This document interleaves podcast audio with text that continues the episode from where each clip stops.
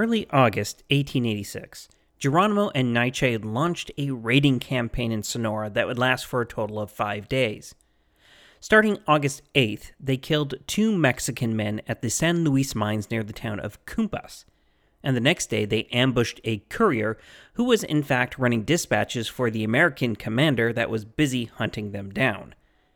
They managed to shoot down the man's horse, but unfortunately for them, but very, very fortunately for him, he managed to get away. Two days later, on August 11th, they struck at six Americans from a nearby mine who had started pursuing them. After several hours of fighting, three of the Americans would be dead, while another two were wounded. One of these Americans would actually get a shot off at Naiche, the bullet grazing his rifle and arm before striking his leg. The Chiricahua leader would later report to Americans that yes, he had been there for this battle and that his opponents had been very brave. The next day was the fourth and final attack of this raiding spree, when the Apache would harass the community of Turacahi, just south of Fronteras. All of this was typical activity for Geronimo, Naiche, and the small group with them, and seems hardly worth noting. After all, raiding Sonoran settlements had been a way of life for the Apache for centuries, and this is basically all that this particular group of Chiricahua had been doing for like the past year and a half. Except, there is something to distinguish this little raid from all the ones that came before it. Because for the principal players, Geronimo and Naiche, as well as most of the men with them, this five day run through Sonora would prove to be the last raid of their lives. I'm your host, David Rookhausen, and you are listening to AZ, the history of Arizona.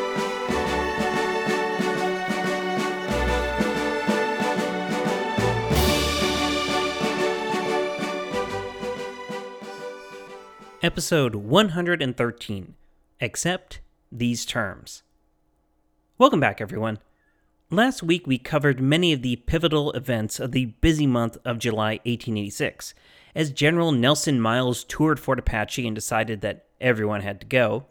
An Apache delegation was sent to Washington, D.C., but failed to talk about anything substantive, and Miles convinced a very reluctant Lieutenant Charles Gatewood to take on a special mission. That mission, you may recall, was to head into Mexico with two scouts, Cayeta and Martina, and give Geronimo one more shot at surrendering. Gatewood wasn't exactly thrilled with this mission, and neither was Captain Henry Lawton when he found out about it, but finally they both decided to act on Miles's instructions. But that meant finding the Apache and getting close enough so that Gatewood could extend the olive branch without being shot. Then they received word from one of the company's own scouts. They knew exactly where to find Geronimo because at that moment the renegade was on the outskirts of Fronteras, asking for peace with the Mexicans? So let's talk about Geronimo. After fleeing from Lawton and his men back on July 13th, the group had moved toward the area of Ures, where they did what Apaches do to Mexicans culminating in the five day campaign that we opened the show with. On August 13th, after the last encounter of that raid, Geronimo sent out feelers to some Mexicans from the safety of a high ridge where he had made his camp. He said he was ready to talk peace. A local alcalde was summoned and he set up peace talks with the prefect stationed in Fronteras in two days' time. The very next day, the same courier for Lawton, whom the Apaches had just attacked, was in the area en route to Fort Huachuca and actually saw the Chiricahua and heard about these peace feelers. So he naturally sent word down to Lawton about Geronimo's location and the proposed peace talks, adding that Geronimo actually had his arm in a sling due to some injuries sustained during the last round of raiding. The prefect at Fronteras did show up on August 15th, but all he did was promise a ceasefire and to get terms from the governor of Sonora within the next eight days. With this preliminary deal in place, two women from the Chiricahua camp were sent into Fronteras to purchase supplies and mescal. You'll often see it erroneously reported that Lozen, the visionary sister of the dead Victorio, was one of these women, but this is an inaccuracy that has crept into the early historical record. Lozen was still on the reservation at this time, and so was not in Fronteras getting Geronimo supplies. And it should be stressed that the Chiricahua needed supplies badly. Remember that just a month earlier they had lost everything when Lawton had taken their camp and they had been forced to flee. Descriptions of the Chiricahua at this time, and reported to Lawton, is that they were hungry and worn down. Historian Edwin R. Sweeney notes that many probably wanted to give up and rejoin their families, even if those families had been sent to Florida with Chihuahua and his people. Sweeney goes on to say that Geronimo probably had no intention of surrendering to the Mexicans, but was using it as a ploy and delaying tactic until he could open negotiations with an American that he knew and trusted. If that was true, it's a good thing because, once again, the Mexicans weren't serious about negotiating with the Chiricahua either. The governor of Sonora, after learning of the peace offer, sent along terms that won't shock us at all the Apache would have to lay down their arms and then basically move to a reservation where the Mexican army could make sure they didn't cause any more trouble. Except what he was really planning, but didn't bother telling the man who'd do the actual negotiating, was get the Chiricahua to lay down their weapons and then clap them all in irons and send them to serve a life sentence in a prison in Mexico City and if Geronimo rejected the terms offered, all Mexican troops were to fall on the Apache and wipe them all out. The governor also helpfully upped the bounty currently placed on them from 300 to 500 pesos, while offering the same amount to the families of any soldiers killed in the fighting. So, the governor's terms, but not the super secret betrayal, arrived on August 21st, two days before the prefect's eight day ceasefire was up. The prefect rushed to tell the Apache these terms, but once again, the Mexicans' Wile E. Coyote had found that the Apache's roadrunner had said meep meep and ran away, leaving nothing but a silhouette of dust. Why had the Apache said meep meep and run off? The simplest answer is the same one that we've given time and time again. They were suspicious. Fronteras was full of Mexican soldiers, and their presence would always make Geronimo jumpy. He always suspected a trap, usually for a good reason, I might add, and the Chiricahua decided to up and leave this time, heading toward the Teras Mountains. Alright, and that's going to bring us back to Lawton, Gatewood, Cayeta, and Martina, who were just receiving word that Geronimo could be found talking to the Mexicans at Fronteras. Instantly, Lawton turned around and on August 18th ordered Gatewood to take his scouts and a few other men and head off towards Fronteras at once to find Geronimo's camp and open negotiations. But Gatewood didn't exactly jump to obey this order. Remember from last week that he thought his mission was a fool's errand and that he was disgusted by the fact that he had to do it. He also was still claiming to be too sick to fulfill his obligations, which was probably an even mixture of actual physical ailments and delaying tactics. And so he procrastinated all day on August 18th, until Lawton realized he hadn't left yet, and then he threatened to order Gatewood arrested. The lieutenant wouldn't actually leave the camp until midnight. Lawton and the rest of the company would follow soon enough, and they arrived at Fronteras on August 22nd, so a day after the prefect had arrived with the governor's terms, only to find that the Chiricahua had gone. And Captain Lawton was livid to find that Gatewood and his group were still in the city, rather than having gone to find where the Chiricahua had run off to. In fact, they had been in the city on August 20th, so it's possible that with just a bit of effort, they could have met with the Apache women who were coming into Fronteras for supplies. But with Lawton there and the jig up, Gatewood got moving once again. Turns out it didn't take long at all for Cayeta and Martina to pick up the Renegade's trail, and by August 24th, they advised Lieutenant Gatewood to set up camp along the Bavispe River at the base of the Teras Mountains, which they knew was a favorite camping spot of the Chiricahua. Then, leaving the army escort behind, they started to climb into the mountains. One of them carried a white flag because, honestly, they didn't know what kind of reception they would receive. Geronimo was never that happy with the Chiricahua that worked with the army as scouts, for starters, and Martina was a good friend of Chato, whom Geronimo detested. And just to make matters worse, part of the supplies that the women had been collecting in Fronteras was copious amounts of mezcal. And we've seen before that an overabundance of liquor and the Chiricahua, particularly Geronimo, was never a good mix. And we do have some evidence that Geronimo actually gave orders to shoot the two scouts when they got close enough, though enough of his men balked at this that their safety was never really an issue. Cayeta and Martina would be allowed into the camp by Cayeta's cousin, who was one of the renegades that had been watching them climb into the mountains. Sitting down with Geronimo and Naiche, Cayeta laid out what a precarious position they were in. Their people were starving, they were cold, and soldiers were constantly surrounding them. Like Crook, Cayeta told him that the soldiers would never stop coming for them, even if it took 50 years. You have no friends whatsoever in this world, he said. Then he switched from the hard to the soft sell, reminding Geronimo of the comfortable life he had had in the White Mountains and that he should really return to that.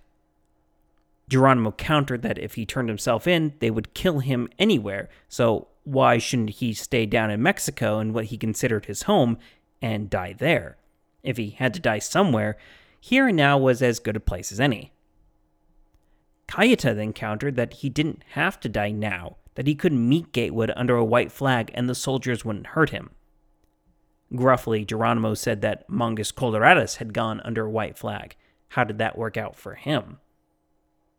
It took a lot more cajoling, but eventually Geronimo agreed to meet with Gatewood. Martina was sent to take the news to the lieutenant, while Cayeta spent the night in the hostile camp. The next morning, August 25th, 1886, Gatewood and some 30 men started up into the mountains for the meeting with Geronimo. After a couple hours, they were met by an Apache warrior on a ridge who shouted that Gatewood needed to send his men back, and that he could meet with Geronimo and Naiche in a nearby glen to talk. With just his interpreters, Gatewood sat in the glen as the Apache approached in small groups. Geronimo and Naiche were the last to arrive, with the latter in particular looking rather melancholy, and they both shook Gatewood's hand. There was some small talk and puffing away at tobacco that the lieutenant had thought to bring, but then it was time to get down to brass tacks. Geronimo asked what terms Miles had sent. Gatewood was clear and to the point, saying, quote, Surrender, and you will be sent to join the rest of your people in Florida, there to await the decision of the President as to your final disposition. Accept these terms, or fight it out to the end. End quote. Geronimo then asked for some mezcal. I think you might agree that he needed a drink after such blunt terms, but Gatewood had none to give. The renegade then said that his men and he had agreed the previous night that the fighting could only end if they were allowed to return to the reservation to work their farms and if they could be offered amnesty for everything they had done. But Gatewood replied that he had given them Miles's terms and he couldn't promise anything beyond them. This was their last chance to surrender. If they didn't take it, they would be exterminated or forced to take even less generous terms. At this, the Apache moved off to a secluded area for some time to debate the matter amongst themselves. When they came back, there was a short lunch, and finally the talks began again. This time it was Geronimo's turn to be blunt. He had listed all the wrongs done to him before, and all the wrongs done to his people. They couldn't just give up their entire homeland. He looked Gatewood square in the eye and said, quote, Take us to the reservation or fight. End quote. And it's right here that the lieutenant dropped his bombshell.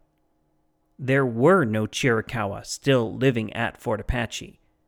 They had all been taken away to Florida. If the renegades went back to the reservation now, they would be surrounded only by the White Mountain Apache bands, who weren't exactly their friends. I need to hit the pause button right here to say that no, you did not miss anything, and that what Gatewood said was not technically true.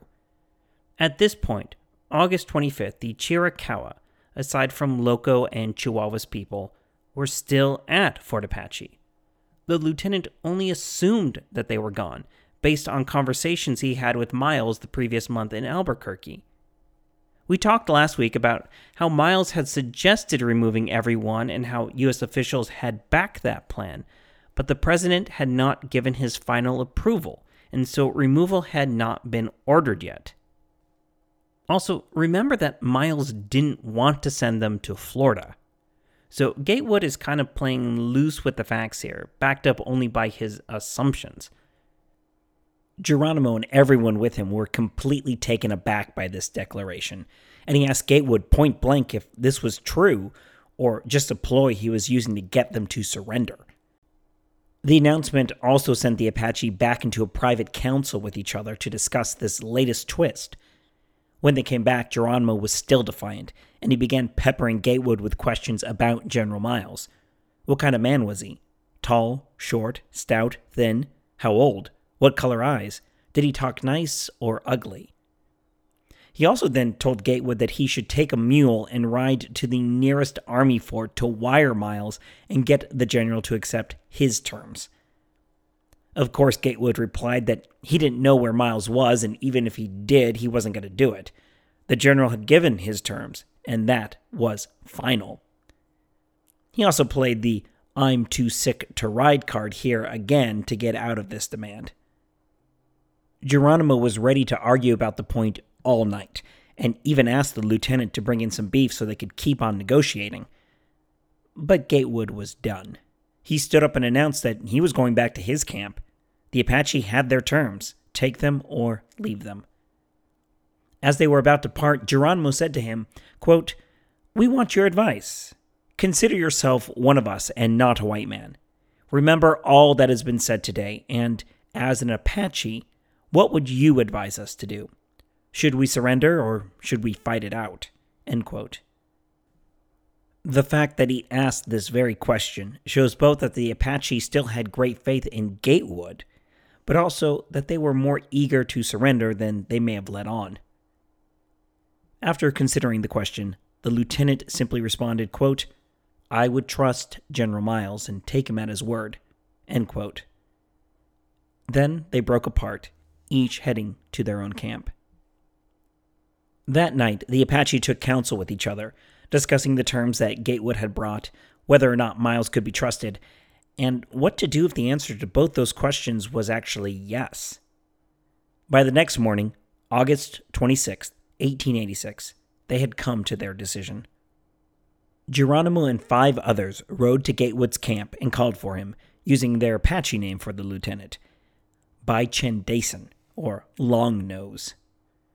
A few hundred yards from the camp, the wily renegade announced his decision, and as you can probably guess, he and his men had decided to surrender. They were tired, they were hungry, they were run ragged. And as I mentioned, many had family that had already been shipped off to Florida and whom they longed to see. But it should be noted, they didn't surrender here to Gatewood. Instead, Geronimo agreed to meet with Miles on the U.S. side of the border and surrender directly to him. In the meantime, he and his people would keep their arms and march north, keeping near the main army camp, but not in it, to have a modicum of protection from Mexican attacks. After Gatewood agreed to this, Geronimo asked to meet the commander of the forces that had been running around Mexico to trap him for the last few months. So Gatewood introduced Geronimo to Lawton, the man who had vowed just a few weeks earlier to continue campaigning until the renegade had either been killed or surrendered. At the time, the captain had definitely been banking on the killed option, but he still received Geronimo graciously, and they sat down and smoked together. During this meeting, they also set a place for their rendezvous with General Miles Skeleton Canyon, located in the Peloncillo Mountains, roughly 60 miles southeast of Fort Bowie. Of course, word was dutifully sent up to Miles about this meeting, but we will get into the general's reaction next week. Along with this news, though, came a letter addressed to the general from Geronimo. He dictated it thanks to the help of one of the interpreters Gatewood brought with him. And in this letter, Geronimo tried again to surrender on his terms. As he was wont to do, he listed all of his grievances, all the insults he claims to have received, all the times that he had been wronged. Next, he said that he wanted to be able to return to Turkey Creek, and taking it a step further, he said he expected the government to have his family there when he arrived. He also helpfully passed along a list of Apache that had been taken to Florida that he would like to see returned to Arizona. Finally, he said that he wanted to meet the general in person, not to negotiate via letter or telegram. Quite frankly, this was an audacious letter to send, and there was no way his demands would be met. But making audacious demands was something that Geronimo never really had a problem with. So he ended the letter by making his mark, and Lawton signed it as a witness. On August 27th, the two camps, American and Apache, started their march north. According to Geronimo's wishes, the Americans and the Apache were on two parallel tracks, with only Gatewood and his men allowed to ride with the Apache. And it's a good thing that Geronimo wasn't skittish right now about being so close to American soldiers, because the very next day, August 28th, they served the protective function that he had hoped for. Both camps spotted Mexican skirmish lines advancing over a ridge, which instantly set everyone on high alert. These were 180 soldiers under the command of the prefect stationed at Fronteras, the very one that Geronimo and Naiche were supposed to have met with less than a week ago before they had left Fronteras because of their distrust of Mexican soldiers. Feelers were sent out to this force, saying that the Apache had surrendered to the United States, and if the Mexicans were going to attempt any funny business, they should expect to be fighting both the Apache and the Americans. Geronimo and his people were all getting ready to bolt if necessary to avoid their dreaded enemy when news from the American camp reached them. It appears that the prefect, Jesus Aguirre, would not be satisfied until he had met with Geronimo personally and heard it from the horse's mouth that he intended to surrender. Only a lengthy amount of persuasion could convince Geronimo and seven men to meet with Aguirre and seven of his men at a neutral site. Geronimo always suspected treachery from the Mexicans, so just getting this face to face was a feat in and of itself. But what happened next was something straight out of a Western film. Aguirre and his men were waiting at the prearranged spot when Geronimo came in, dragging his Winchester rifle by the muzzle with a revolver strapped to his hip. Geronimo and Aguirre were introduced to each other, and a stiff, formal handshake ensued. But then Aguirre made a move toward the revolver strapped to his waist, which caused Geronimo, a fiendish look on his face, to reach for his and half draw it out of the holster. The two stared each other down for what must have seemed like an eternity, while their respective men all got their guns at the ready. At any second, it looked like this would devolve into a shooting match that would decimate Apache, American, and Mexican forces alike. Finally, though, Aguirre relented, relaxing his grip on his gun, which made Geronimo relax his grip on his gun. The prefect then asked why Geronimo hadn't surrendered at Fronteras, like they had been discussing. Geronimo's answer was brief and succinct because he didn't want to die. He knew that the Mexicans planned to kill him, so he would never surrender to them. In contrast, he declared that he would surrender to the Americans, quote, because I can trust them. Whatever happens, they will not murder me and my people. I have nothing further to say. End quote. Aguirre then declared that he and his men would follow along then, just to make sure Geronimo actually carried through on his word. But Geronimo would have none of that. He didn't want, nor did he trust an escort of Mexican soldiers. They were to head south, while he and the Americans went north. Geronimo told Aguirre point blank, quote, I'll have nothing to do with you or any of your people. The prefect, perhaps wisely, relented, and he and his men did head south, leaving the Apache and Americans to head north again in peace. I want to stop here and finish today by acknowledging the presence of an individual at these talks whom I have so far woefully neglected in this podcast. He's been around for a lot of what we discussed over the course of the Apache Wars, but he's always been just off to the side, or been another name I didn't want to bother you with while throwing a bunch of new names at you. But as listener Jerem K recently reminded me, he's kind of important and his omission so far was a little glaring. So, Jerem, here's my all too brief summation on scout and interpreter Tom Horn. Born in Missouri in 1860, Horn didn't have what you would call a good family life. He was the fifth of 12 children and had an abusive father, so by the age of 16, he slipped away and found himself working for the Army. By the by, a 1903 newspaper article reported that Horn's father had to flee to British Canada soon afterward on charges of forgery. Even as a youth, he had shown aptitude with firearms, something that will play very heavily into the latter part of his career. He became a civilian packer, scout, and interpreter in the Southwest, and this is where he really starts to intertwine with our story.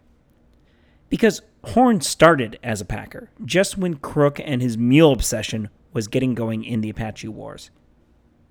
He also found that he had a knack for learning the Apache language, which put him in the valuable category as an interpreter, an American interpreter instead of having to go through an Apache. And from here, he popped up again and again in many of the seminal events we've discovered over the last year or so. He was in the Army camp on August 30th, 1881, when Colonel Carr and his men arrested Nak I Det Kline, the Dreamer, and were ambushed by Apache at Cibecue Creek, which we covered back in episode 92.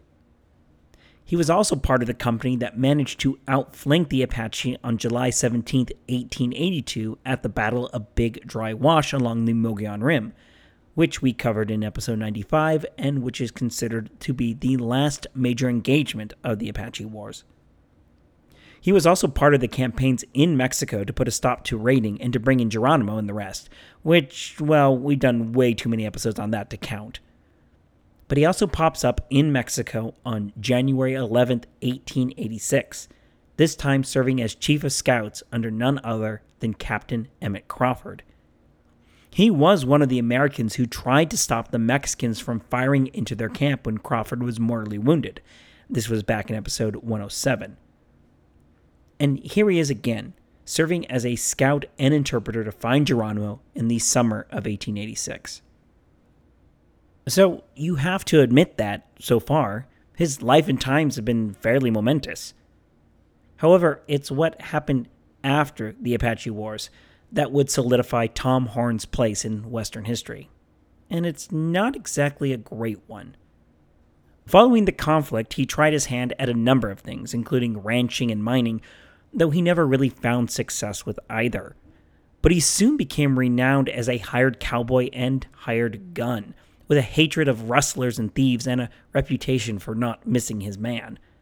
He even played a role in the Pleasant Valley War, a conflict that I assure you we will get into sooner rather than later, though his exact role is disputed. In his later years, he would work for the infamous Pinkerton Detective Agency, earning renown for his tracking skills, as well as basically being a gun for hire during various range wars in Wyoming and Colorado. During this time, he is said to have killed upwards of 17 people. He would meet his end on November 20th, 1903, when he was hanged after being convicted of killing 14 year old Willie Nickell as part of a range dispute happening near Iron Mountain, Wyoming. His actual guilt is much disputed by Western historians, with some saying that he did it, others saying that it was a case of mistaken identities, and others saying that it was a setup. Apparently, the local deputy marshal got him drunk and hit a stenographer nearby to get a confession out of him. And for what it's worth, there was apparently a mock trial held in Cheyenne in 1993 that re examined the case and acquitted Horn of the charge. But before his death, he published an autobiography entitled Life of Tom Horn, Government Scout and Interpreter, which many of my sources have listed in their bibliographies and which Jerem assures me is a fascinating read. But for next week, we will need to turn away from Horn and where he currently is in our story, heading north at the end of August 1886, and turn back to General Miles and the events that would lead to his meeting with Geronimo. First, however, we will need to talk about the Chiricahua at Fort Apache again. Because on August 24th, the day before Gatewood sat down with Geronimo and told him that all his friends and family were gone, the President of the United States officially declared that it was time for the Chiricahua to leave Arizona. I'm your host, David Rookhuyzen, and you've been listening to AZ, the history of Arizona. Goodbye.